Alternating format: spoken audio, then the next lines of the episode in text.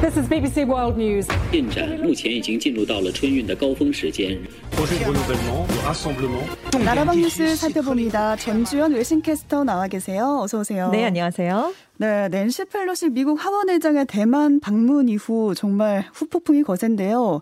중국군이 대만을 에워싸고 고강도 군사훈련을 벌이고 있는데 대만 침공을 전제로 한 훈련 성격이다. 이런 분석이 나오고 있어요. 그렇습니다. 중국군이 어제 정오에 이제 대만 주변 동서 남북 해역에 탄도 미사일 11발, 다연장 로켓들을 발사를 했는데요. 일부 미사일이 지금 수도 타이페이 상공을 통과한 것으로 나타났습니다. 중국의 탄도 미사일이 이렇게 대만 상공을 통과한 건 전례가 없던 일인데요. 또 젠 20 스텔스 전투기를 비롯해서 100대가 넘는 사상 최대 규모의 중국군 전투기와 폭격 기가 대만 주변 상공을 뒤덮었습니다. 또 중국 해군 함정 10척 그리고 군용기가 대만 해협 중간선을 넘어서 대만 쪽 해역에 머물렀고요.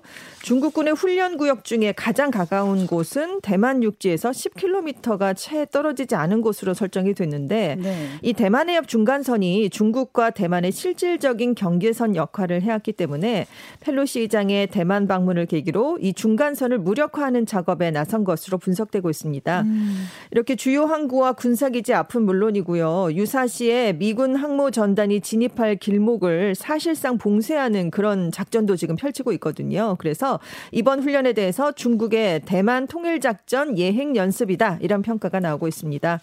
이에 대해서 제만은 대만은 중국의 훈련 지정 구역이 대만 영해까지 미치거나 매우 가깝다라면서 이것은 대만 주권 침해이자 국제법 위반이다라면서 강력하게 항의를 했고요. 경계를 강화시켰습니다. 또 일본 정부는 중국군 미사일 다섯 발이 일본의 배타적 경제 수역에 떨어졌다면서 또 중국에 항의를 하기도 했습니다. 네, 이런 상황에서 대만 국민들은 정말 공포에 떨고 있지 않을까 싶어요. 그렇습니다. 네.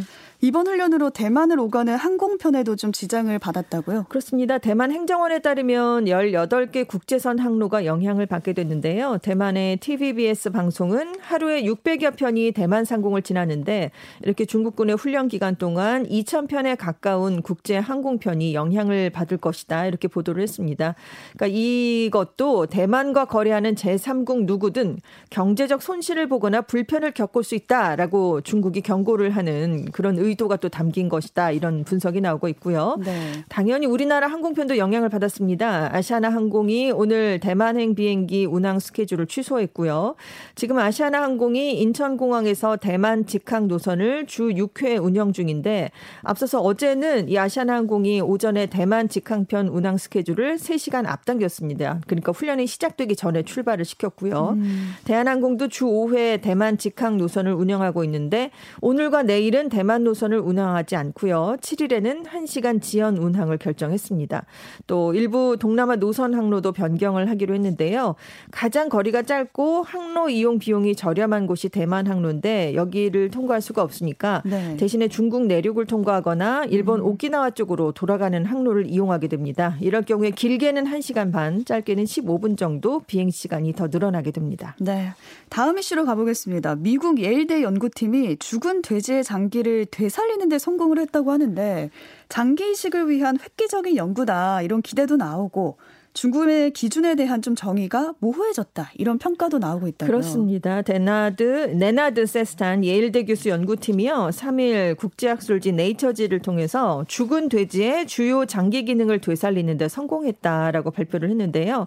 이 연구팀이 영양분과 항염증제, 신경 차단제, 인공 헤모글로빈, 돼지의 피 같은 13가지 물질을 섞어서 오르간 X라는 특수 용액을 죽은 지 1시간 지난 돼지 혈관에 투여를 해봤습니다. 네. 그러니까 6시간 뒤에 심장이 다시 뛰었고요. 간에서는 혈장 단백질의 구성 성분인 알부민이 생성되면서 신진 대사를 시작했습니다. 음. 또 신장, 뇌 같은 주요 기관의 세포도 살아났고요. 이후에 연구진이 돼지를 해부해서 검사하니까 실제로 장기 일부 기능이 회복이 된 것으로 나타났습니다. 네. 다만 이 돼지의 의식은 돌아오지 않았는데요. 음. 왜냐하면 이 오르간 X에 포함된 신경 차단제가 뇌신경이 활성화되는 건 막았기 때문입니다.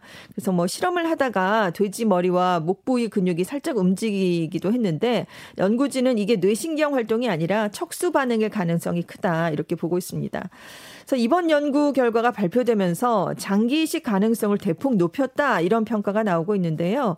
왜냐하면 사람이 숨진 뒤에도 장기를 지금보다 더 오랫동안 양호한 상태로 보존을 한 뒤에 이식이 필요한 환자에게 전달을 할 수 있게 됐기 때문입니다. 음. 물론 연구진은 사람 에게 이 기술을 적용하는 건 아직 한참 멀었다 이렇게 얘기를 하고 있어요. 네. 하지만 앞으로 이 살린 장기를 생체 이식해서 기능하게 할 수 있는지 살아있는 동물 체내에서 손상이 된 심장이나 뇌 등을 복구시킬 수 있는지 이런 것들을 실험하겠다라고 밝혔습니다. 네.